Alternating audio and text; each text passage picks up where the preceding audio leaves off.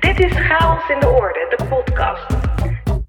Ik ben Rachel Levy en in deze podcast ga ik ontrafelen hoe we oude patronen kunnen doorbreken en hoe we meesters kunnen worden in creativiteit en innovatie. Je gaat luisteren naar een speciale aflevering van Chaos in de Orde. Een end of season, want er komt een korte winterstop. Ik neem je in deze aflevering mee in mijn eigen zoektocht van de afgelopen maanden. De hoogte en de dieptepunten, wat het heeft opgeleverd en hoe ik van plan ben verder te gaan. Je hoort nooit eerder uitgezonden audio en krijgt een uniek kijkje achter de schermen van iemand die probeert de wereld te veranderen. Nou ja, dat klinkt dan misschien weer iets te dramatisch. Een kijkje achter de schermen van iemand die probeert. Nou ja, dat. Die probeert. En die iemand, dat ben ik dus. Chaos in de orde. De zoektocht.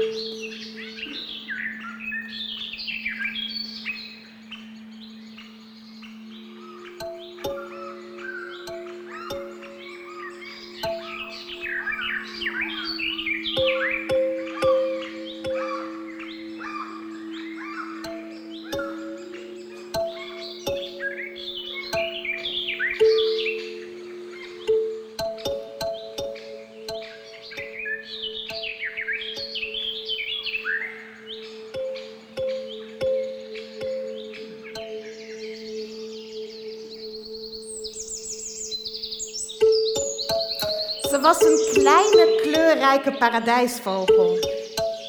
Ze was rood, ze was groen, ze was blauw en ze had lange gele staartveren. Ze was een paradijsvogel die vrij was en prachtig kon zingen. Op een dag vloog ze over een gebouw. Een hoog grijs gebouw met heel veel ramen. En achter die ramen zag ze zwarte kraaien die stilletjes staarden naar een scherm.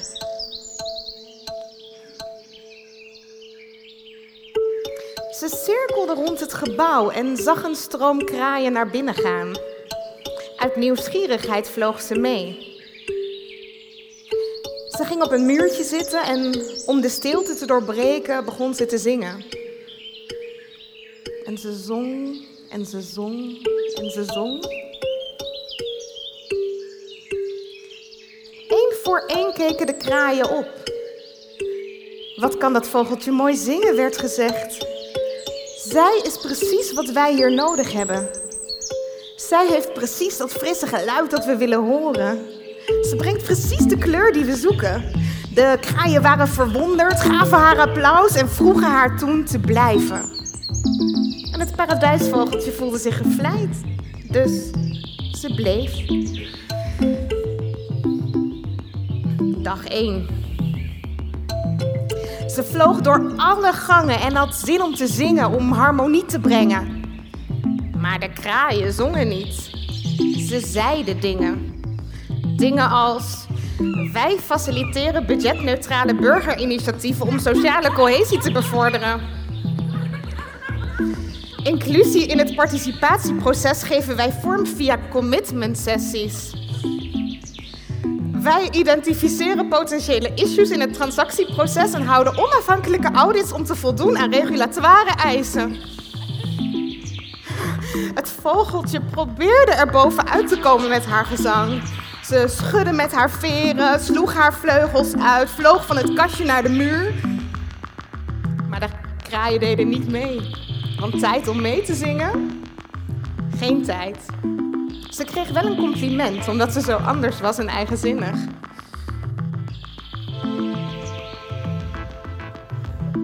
Dag 2.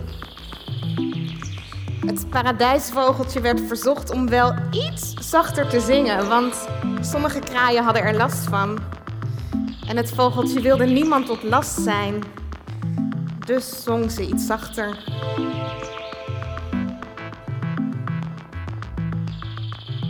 Dag 3. Ze werd gevraagd de lift te nemen zoals alle anderen en niet zomaar rond te vliegen. Zo doen we dat hier niet, werd haar verteld. En het vogeltje wilde niet uit de toon vallen. Dus nam ze de lift.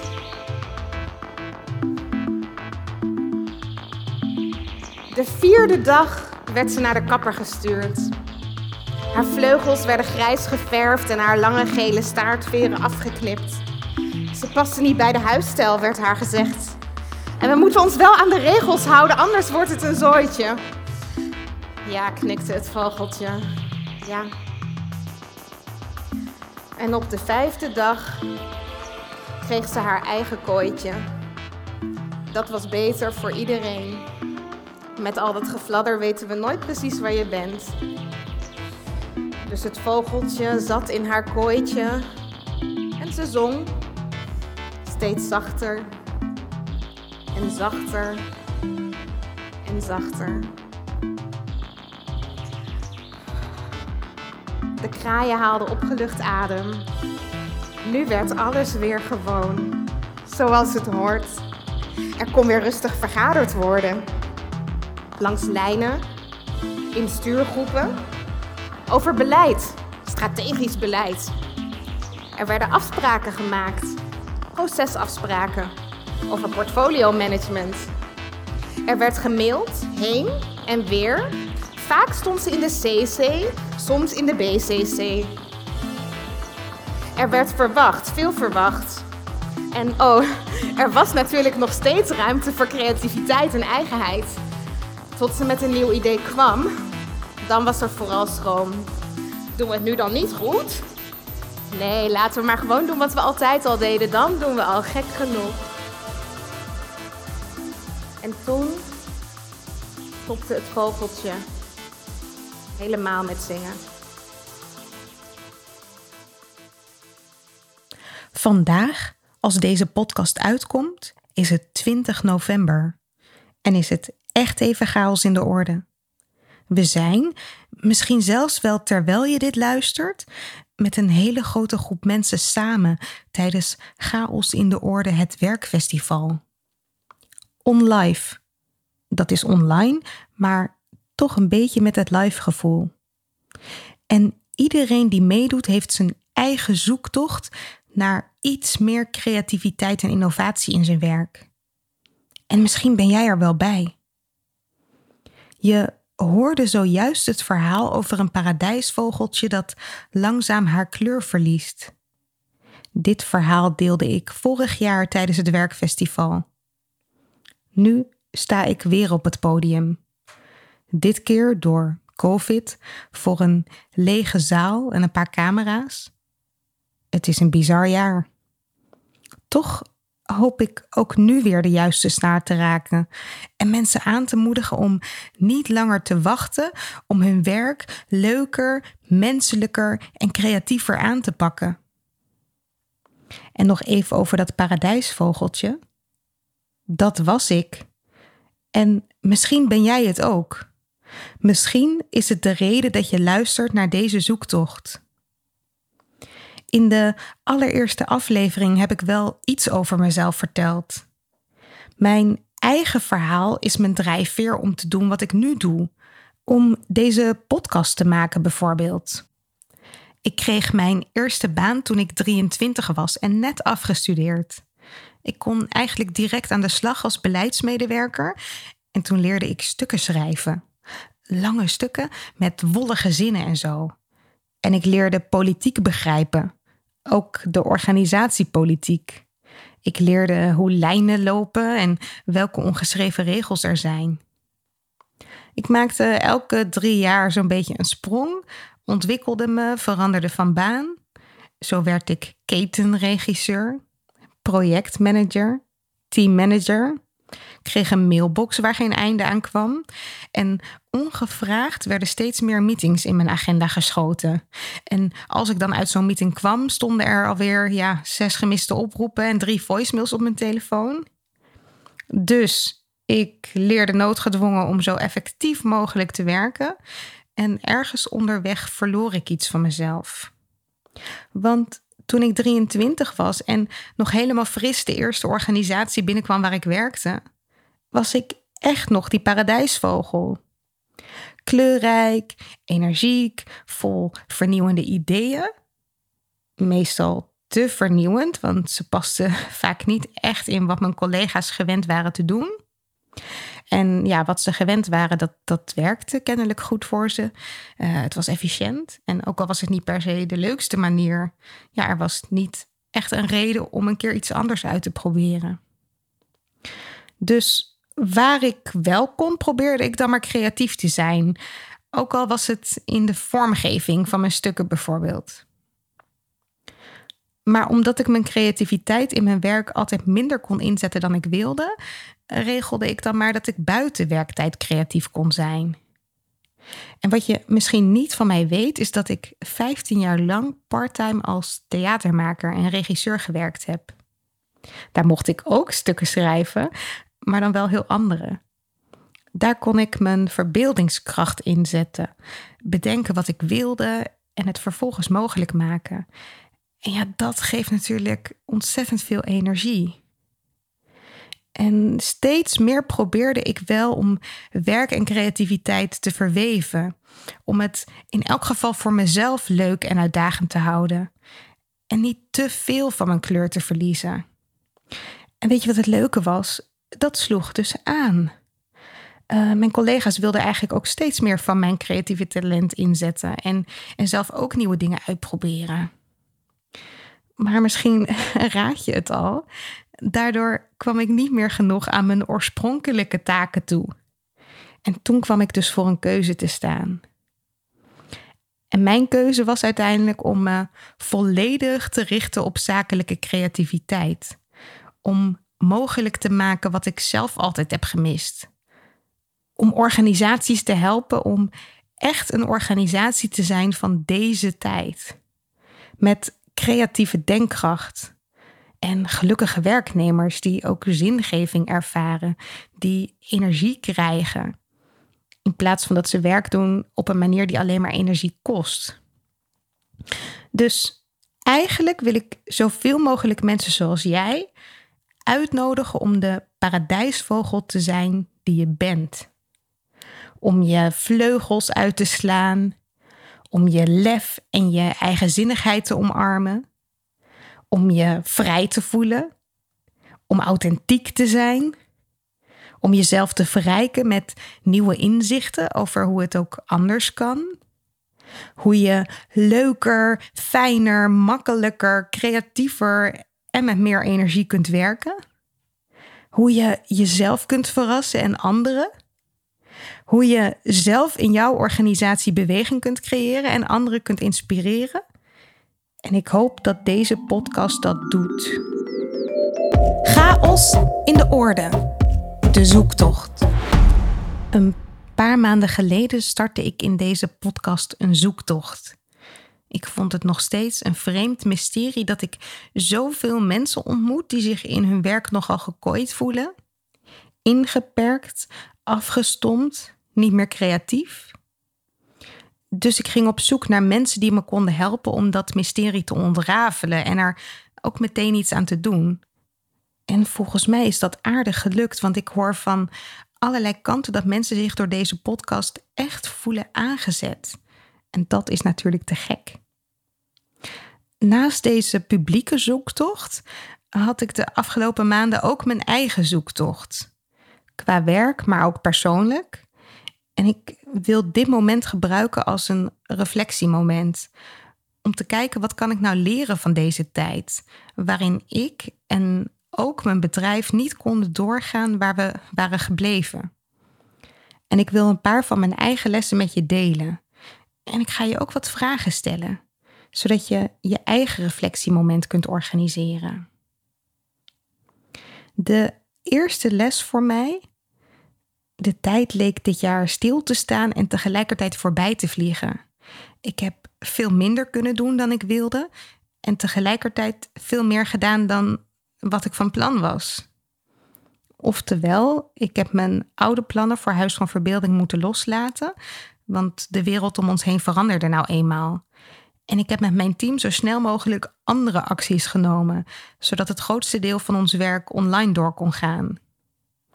En toen herinnerde ik me een zinnetje dat iemand ooit tegen me zei, namelijk: Je overschat wat je kunt doen in een jaar, zeker dit jaar, waarin we noodgedwongen allerlei plannen moeten loslaten, maar je onderschat wat je kunt doen in vijf of tien jaar. Dus als je nu teleurgesteld bent over wat je allemaal niet kon doen dit jaar, of wat je tussen haakjes is afgenomen, probeer dan wat verder weg te kijken. Hoe kijk je hier over vijf of tien jaar op terug? Was het dan erg dat dit ene jaar anders liep dan je van plan was? Heeft het je echt in de weg gestaan of valt dat reuze mee? En voor mij was de les vooral: je hebt altijd invloed op hoe je naar een situatie kijkt. Ja, dan was er de chaos in de orde, het werkfestival, wat al bijna een jaar gepland stond. Locatie al geboekt, sprekers geregeld en toen al die persconferenties. Wel, niet, wel, niet. Met 100, niet met 100. Met 30, niet met 30. Hybride, niet hybride. En je moet je voorstellen, alle contracten waren al getekend met hele strikte voorwaarden. Dus daar kon ik eigenlijk niet meer onderuit. Ook al waren de omstandigheden dan bijzonder. En wat er toen gebeurde vanuit die continue veranderingen is dat ik zelf struisvogelgedrag vertoonde. Dus hier was ik ineens niet meer direct creatief. Ik ging zelfs echt een beetje duiken. Ik had geen zin om een besluit te nemen. Ik voelde me super afhankelijk van allerlei factoren. En dat was geen fijn gevoel. Het gaf stress. En dus deed ik helemaal niets. Totdat ik me mijn eigen lessen weer herinnerde. En dat is dat iedereen die met verandering te maken krijgt door een aantal fases heen gaat. Eerst een soort ontkenning, vasthouden aan wat je kent. Dan het overpijnzen, je zorgen maken, er heel erg mee bezig zijn. En dan pas ontstaat er weer ruimte voor verbeeldingskracht. Om voor je te zien hoe het er anders uit kan zien. En pas als je dat voor je ziet, kun je er weer in geloven. En als je erin gelooft, dan groeit het verlangen en ook de verbinding met die verandering. En als dat groeit, heb je weer een reden om in beweging te komen. En dat was dus precies wat er met mij gebeurde. Nadat ik het hele festival zo'n beetje had ontweken en er vervolgens alleen maar over aan het piekeren was, kwam er vanzelf een moment dat ik het weer voor me zag. Dat ik weer kon bedenken: wat kan wel? En hoe kan het ook leuk worden? Kan het misschien zelfs leuker en toffer dan live? En vanuit die mijmeringen ontstond ook vanzelf weer zin in actie en kon ik er weer in vertrouwen. En vanuit vertrouwen gaat alles tien keer sneller, makkelijker, fijner dan vanuit angst of stress. En door dit proces heb ik ten eerste weer dieper begrip gekregen voor veranderprocessen. En hoe belangrijk het dus is dat mensen de tijd krijgen om door al die fases heen te gaan. En daarnaast heb ik ook weer ervaren hoeveel veerkracht je eigenlijk hebt. En die veerkracht is bijna altijd sterker dan een negatieve ervaring. En ik wil jou vragen: wat was voor jou een moment in de afgelopen maanden dat je het even niet meer zag zitten? En wat was er voor nodig om het vertrouwen weer terug te vinden? En als je er nog middenin zit, wat denk je dat er voor nodig is om het vertrouwen weer terug te vinden? De derde en laatste les die ik met je wil delen is de meest persoonlijke. Want ik dacht al jaren dat ik last had van migraine. Uh, één keer per maand of vaker. En dat werd steeds meer en steeds erger. En ik had er echt last van, want ik kon soms gewoon een paar dagen niet werken. En ik ben gek op mijn werk, dus dat was echt een probleem. Maar ik deed er niet echt iets aan. Ik nam alleen maar steeds meer pijnstillers tot het echt te gortig werd. En toen kwam de huisarts erachter dat ik een bloeddruk van 250 had en dus direct moest worden opgenomen. Een lang verhaal kort, achter die migraine zat dus een tumor. Niet in mijn hoofd, maar in mijn buik. en die moet er dus uit. En wat ik hierdoor geleerd heb, is dat ik eigenlijk nog steeds te weinig naar mezelf luister. Naar mijn lijf, naar mijn intuïtie. En ik had het er eerder deze uitzending over dat ik iedereen gun en iedereen wil stimuleren om zo authentiek mogelijk te leven. Maar daar hoort dus wel een hele sterke connectie met jezelf bij. En kennelijk was ik die even kwijt. Negeerde alle signalen en moest er dan nu zo achterkomen. En mijn vraag aan jou is: is er nu iets in jouw leven wat je negeert, maar wat eigenlijk wel aandacht van je vraagt? Chaos in de orde. De zoektocht. Ik hoop dat mijn lessen en de vragen die ik je stelde waardevol voor je zijn. We zijn aan het einde gekomen van deze special. En zoals ik al aangaf, het is dus ook de laatste aflevering van dit seizoen, want ik hou dus een korte winterstop. En die tijd gebruik ik dan weer om een hele reeks inspirerende mensen te scouten voor de podcast. En jij kunt natuurlijk meescouten. Dus mail me vooral met jouw ideeën. En ik gebruik de winterstop om te herstellen van mijn operatie, zodat ik straks weer helemaal fris en fruitig bij je terugkom. Als je geabonneerd bent op deze podcast, krijg je vanzelf weer een seintje dat we terug zijn. Creativiteit, innovatie. Het lijkt omgeven door een mysterieuze mist. Een geheim voor briljante breinen en getalenteerde kunstenaars. En toch, het moet toch voor iedereen toegankelijk zijn? Aflevering voor aflevering graaf ik steeds een stukje dieper. Ben jij enthousiast? Abonneer je dan op deze podcast en laat een review achter in de app waarmee je luistert. Hoe meer reviews we ontvangen, hoe meer mensen deze podcast kunnen vinden. Zo zorgen we samen voor meer chaos in de orde. Wil jij zelf chaos in de orde brengen? Download dan gratis het e-book Chaos. 10 manieren om patronen te doorbreken. Je vindt het op chaosindeorde.nl/slash podcast. Deze podcast wordt je aangeboden door Huis van Verbeelding, het bedrijf voor zakelijke creativiteit. Tot de volgende keer en veel chaos!